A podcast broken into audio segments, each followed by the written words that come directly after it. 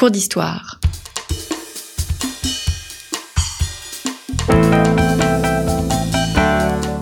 Une émission de la rédaction de Storia Voce.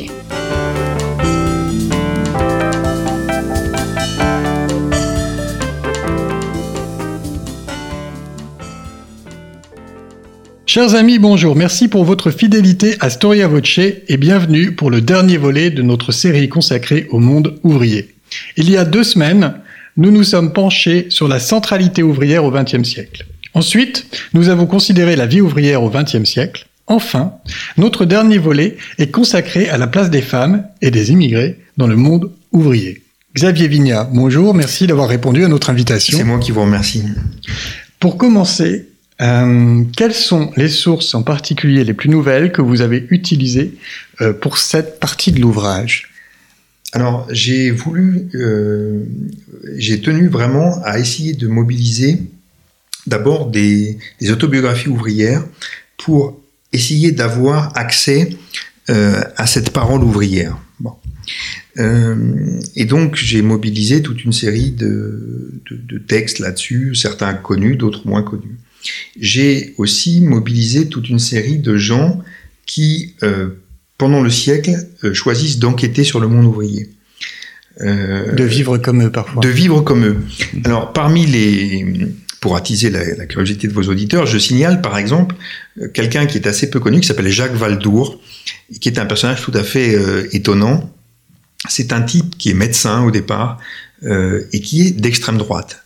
Action française, catholique, antisémite, xénophobe, un type qui, pourtant, pendant une trentaine d'années, presque chaque été, a fait l'ouvrier, s'est embauché comme ouvrier et euh, a multiplié les, enquêtes et donc ensuite les livres pour restituer euh, des expériences ouvrières. Euh, voilà, il a, il a son, son, série d'ouvrages s'appelle La vie ouvrière, observation vécue. Et ces textes euh, fourmis d'indications absolument passionnantes sur le quotidien euh, des ouvriers, des familles, euh, les loisirs, etc. Et c'est une source très très très intéressante. Euh, se développe aussi peut-être une école de la sociologie ouvrière dans les années 50. Oui. Alors ça, c'est une... oui, en effet, dans, à partir des années 50, la sociologie du travail s'est développée en France et une partie de cette sociologie du travail a fait des enquêtes euh, et à partir des années 50-60, qui veut travailler sur le monde ouvrier doit aussi euh, lire ces travaux de sociologie du travail, euh, qui sont parfois des, travaux de sociologie participante, qui sont passionnants. D'où viennent les ouvriers immigrés au début du siècle? Comment est perçue cette immigration parmi les ouvriers français? Alors, euh, l'immigration au début du siècle, euh, elle vient essentiellement des pays riverains. Euh, on, en parlait un tout petit peu la semaine dernière. Les Belges, qui sont très nombreux dans le nord de la France, on a peine à imaginer, mais Roubaix, Tourcoing, Alluin sont des villes où 30, 40% parfois de la population est originaire de Belgique. Euh, donc on a, a une main-d'œuvre belge qui est très importante euh, dans, le, dans le nord. Euh, on a des Italiens, dans, évidemment dans les régions frontalières, donc le, littoral méditerranéen, Grenoble, Lyon, de plus en plus aussi en Lorraine, en région parisienne. on a enfin des Espagnols dans, dans, le, dans le sud-ouest du pays. Et puis commence vraiment au début du siècle, à arriver les premiers Kabyles d'Algérie. Et donc, on a cette, ces, trois types de, de, de main-d'œuvre qu'on va, qu'on va retrouver à ce moment-là.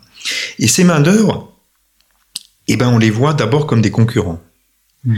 Euh, pourquoi? Parce que on estime ou on, a, on les accuse d'accepter des travaux moins bien payés et euh, de faire baisser les prix, de faire baisser les salaires.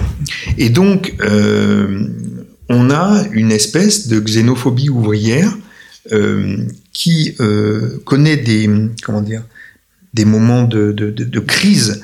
Euh, je pense en particulier envers les Italiens au Vêpres marseillais en 1880. Il y a une espèce de pogrom contre les Italiens à Marseille en 1881, à Aigues-Mortes en 1893 Gérard Noyel a travaillé là-dessus, et montre comment, de temps en temps, il y a ces espèces de crises de crise contre ces, contre ces voilà. Euh, en, chez contre les Belges c'est en, en, il y a un collègue qui travaille là-dessus Bastien Cabot en 1892 bon voilà il y a, il y a, y a une émeute contre les, les, mineurs belges hein, dans le dans le dans le Pas-de-Calais. Bon. Euh, et alors ce qui est intéressant c'est de montrer comment progressivement grâce au mouvement ouvrier là j'insiste là-dessus c'est grâce au mouvement ouvrier qu'on a voulu euh, syndiquer euh, ces travailleurs étrangers et on a essayé de tisser euh, avec eux des formes de solidarité pour limiter euh, ces, ces, ces, tensions xénophobes qui parfois ouais. étaient très violentes. Mm. Et euh, ça commence à marcher pour les Italiens et les Belges euh, avant la Première Guerre mondiale. Ça reste beaucoup plus compliqué envers les Kabyles. D'accord. Euh, je fais un bond en avant dans le temps. Quel fut l'impact du Front populaire 1936 sur les travailleurs immigrés et les femmes? Dans l'ordre que vous voulez. Merci. Euh, alors, pour les, immigrés d'abord, euh, il faut rappeler que euh, juste avant, sous le gouvernement Laval, en 1935, on, le, le, le, gouvernement français a expulsé plus de 100 000 Polonais euh, qu'on accusait d'être, euh, enfin pour, pour limiter la, la, concurrence de la main-d'œuvre. Mmh. Et paradoxalement, euh, bah, le Front populaire n'a pas changé grand-chose pour, pour les ouvriers étrangers. J'ai cité dans le livre une circulaire de Salengro, donc qui est à l'époque ministre de l'Intérieur du gouvernement de Léon Blum, qui explique que les ouvriers étrangers qui participent aux grèves, s'ils troublent leur public, doivent être expulsés. Et donc, euh, pour les ouvriers étrangers, le Front populaire n'est pas plus clément qu'un autre non. gouvernement. C'est un, enfin, c'est non. Bon, évidemment, il profite des mesures qui sont prises en faveur des ouvriers en général, mais pour pour le reste, il n'y a rien de, de, de, de, spectaculaire et de positif. Pour les femmes, euh, c'est plus compliqué. Euh, alors, premier point à souligner, évidemment, comme on a un relèvement des bas salaires, ces femmes vont profiter, enfin c'était elles qui étaient souvent le plus mal payées, et donc là encore, on va avoir des relèvements de salaire importants. Ce qui est très important, et avec le Front populaire, on en a parlé euh, il y a 15 jours, c'est la question des conventions collectives, c'est-à-dire des contrats collectifs, euh, soit euh, propres à une branche dans un territoire donné. Avec ces contrats, avec ces conventions collectives, il va y avoir possibilité pour une partie de ces femmes de faire reconnaître leur qualification. Mmh. Et donc, pour une partie d'entre elles, mais j'insiste, c'est toujours pour une partie d'entre elles, on a cette, ce, ce, ce, mouvement favorable. Mais, mais, c'est là le, ce qui est compliqué, parce qu'en histoire, on est toujours dans la nuance. Pour une autre partie, c'est l'inverse, c'est exactement l'inverse. C'est-à-dire pour celles qui avaient une reconnaissance de qualification sur le tas, dans la mesure où on va passer par le diplôme, pour elles, ça va être le mouvement inverse. La porte se ferme. Voilà. Et donc, on a une situation assez ambivalente mmh.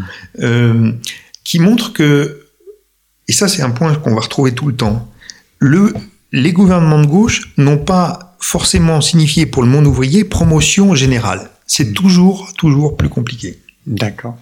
Et euh, pour continuer, euh, jusqu'à la Seconde Guerre mondiale, est-ce que l'occupation notamment signifie l'absence de, de l'immigration au sein de la classe ouvrière? Bah non, parce que une partie, enfin une partie.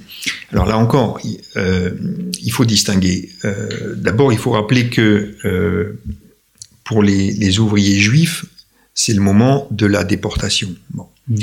Euh, en région parisienne en particulier. Euh, et là, il y a une saignée épouvantable, évidemment. Euh, pour les, autres, la plupart du temps, ils restent, évidemment.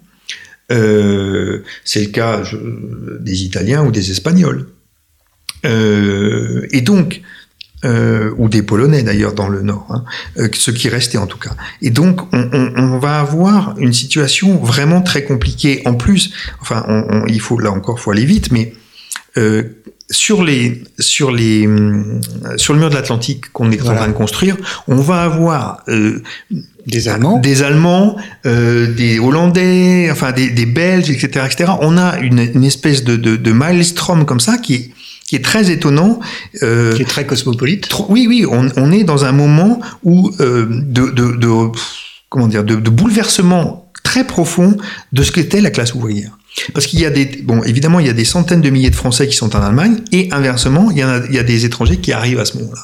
Donc, on est, on est dans une situation très bizarre. Voilà, alors c'était euh, un point important que je voulais développer, parce que c'est euh, effectivement quelque chose que je découvrais euh, sur cet aspect de la diversité et du cosmopolitisme pendant cette période Ouais. dans le monde ouvrier. Euh, J'enchaîne sur la, les années 50-70, on, on constate un, un glissement ascendant au sein des ouvriers vers la qualification, vers la promotion. Il y a un nombre croissant de fils d'ouvriers qui échappent à la condition ouvrière. Quelle est l'évolution des femmes et des immigrés au regard de cette évolution dans la même période? Alors, oui, on a un espèce de glissement compliqué. En gros, la prospérité économique, euh, qui est incontestable pendant la période, favorise une espèce d'ouverture sociale euh, dont euh, profitent les enfants d'ouvriers, notamment les enfants d'ouvriers qualifiés. En parallèle, on est dans un moment d'industrialisation. Et donc, il faut de nouveaux ouvriers. D'où viennent ces nouveaux ouvriers? Des campagnes, les campagnes françaises ou les campagnes des anciennes colonies, pour aller vite. Qu'est-ce que ça veut dire? Ça veut dire qu'on va avoir autour euh, de 15 à 20% d'ouvrières qui arrivent, euh, qui sont souvent des ouvrières qu'on appelle, qu'on classe comme ouvrières spécialisées. Pourquoi? Parce qu'on les, ce sont des jeunes qu'on recrute, des, des- vraiment des jeunes ouvrières, de presque des jeunes filles de 14-15 ans, Mm. euh, qu'on recrute pour leur dextérité, pour leur capacité à travailler très vite, au- euh, très rapidement, hein, euh, voilà, dans des cadences dans les, imposées. avec des cadences élevées, Mm. d'un côté. Et puis, euh, l'autre grande euh, main-d'œuvre, c'est évidemment les ouvriers immigrés qu'on euh, recrute pour euh, les travaux de force dans euh, ce pays qui est en plein essor. Dans le bâtiment, euh, dans l'automobile, euh, dans la sidérurgie, etc. etc. Et euh, ceux-là ont des conditions de vie et de travail qui restent très difficiles. Très dur. Comparativement peut-être à d'autres ouvriers qui en tout cas réussissent à avoir une certaine ascension sociale, etc. Absolument. Il faut rappeler que dans les années 60, on est dans un moment où, euh, en région parisienne par exemple, il y a plusieurs dizaines de milliers de personnes qui vivent en- dans les bidonvilles. Mm. Celui de Nanterre, notamment. À Nanterre, en effet, le bidonville algérien. À Champigny ou à Saint-Denis, les bidonvilles portugais. Mm.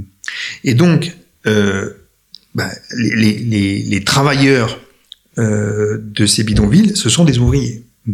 Et pour prendre l'exemple de Champigny, bah, voilà, on sait très bien le poids, euh, le rôle de cette immigration portugaise dans euh, le bâtiment et les travaux publics.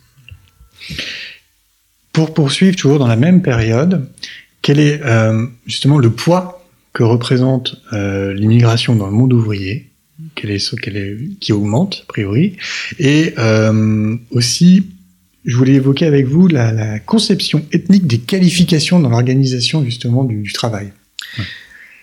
Alors, on- bon, la, la- la part de la main-d'œuvre étrangère euh, varie selon les branches, mais on est en gros, hein, euh, c'est un ouvrier sur cinq qui est euh, immigré à la fin, au milieu des années 70. Hmm. Alors, ce qui est très euh, intéressant et que je souligne dans le- l'ouvrage, c'est que, euh, contrairement à ce qu'on pourrait penser, la qualification telle qu'elle est euh, reconnue par les entreprises euh, ne correspond pas forcément à la formation de la main-d'œuvre, mais euh, parfois le fruit de préjugés euh, très anciens. En gros, et pour simplifier, le, patronat a tendance à considérer que les ouvriers venus d'Afrique du Nord et surtout d'Afrique de l'Ouest, donc les Africains noirs entre guillemets, ceux-là sont nécessairement non qualifiés et ne peuvent occuper que des euh, métiers euh, De force. de force. euh, Voilà. Voilà. Or, ce qui est fascinant quand on fait cette histoire longue, comme j'essayais de la faire, c'est qu'on voit que ces préjugés-là, ils remontent à la Première Guerre mondiale. Hmm. C'est-à-dire que euh, si- à la fin de la Première Guerre mondiale, je cite dans l'ouvrage un- une enquête qui émane du ministère du Travail qui classe la main-d'œuvre euh, selon ses, ses aptitudes. Et on constate que euh, plus un ouvrier vient des pays du Sud, plus basse est sa valeur. Hmm. Cette hiérarchie-là, qui est une hiérarchie strictement raciale, elle a cours encore, pratiquement selon les mêmes termes, dans les années 70. Ce qui est incroyable. Mais et, et pourtant, et ça fonctionne très bien. C'est-à-dire que euh, on a une, un texte célèbre de lui-même, donc c'est le patronat de la métallurgie en 1971, qui montre que pour les euh, pour la main d'œuvre qu'il appelle euh, noire, il faut réserver euh, cette main d'œuvre. elle dit- dit- Enfin, le, le texte dit qu'elle est frustre. Et voilà, on est dans cette idée que par des, presque par définition, euh, un ouvrier venu d'Afrique noire ne peut faire que des travaux de force. Quel est l'impact pour les immigrés de la guerre d'Algérie au sein du monde ouvrier? Alors, il y a deux parties. Il y a une partie plus peut-être avec la mobilisation, avec les organisations syndicales, le Parti communiste, et puis après plus la perception euh, du reste des ouvriers par rapport aux ouvriers euh, originaires d'Algérie. Alors, je pense que c'est c'est ce- ce- c'est un épisode qui est très important. Euh, la CGT et le Parti communiste ont, eu une position très complexe, mouvante dans la guerre, à la fois voulant soutenir un peu, parce que c'est leur tradition politique, euh, ses aspirations euh, à l'indépendance algérienne, mais ne voulant pas se couper de la manœuvre française. Et euh, en réalité, euh, ils n'ont réussi ni à l'un ni à l'autre. Donc euh, ça explique en partie aussi d'ailleurs le déclin dont on parlait euh, il y a 15 jours. Euh, ce qui me semble plus important, c'est à quel point dans les témoignages qu'on peut lire, euh, dans les usines même, euh, il y a des tensions xénophobes.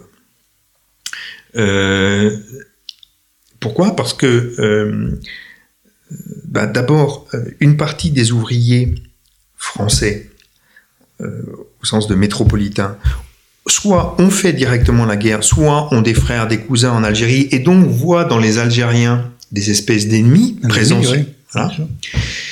D'autre part, parce que euh, le, le FLN, donc euh, les indépendantistes algériens, ont voulu aussi développer le combat indépendantiste en métropole même, et donc il y a des tensions, il y a des mobilisations, etc., qui font que ces formes de solidarité de classe, pour aller vite, sont considérablement fragilisées par la guerre elle-même. Mmh.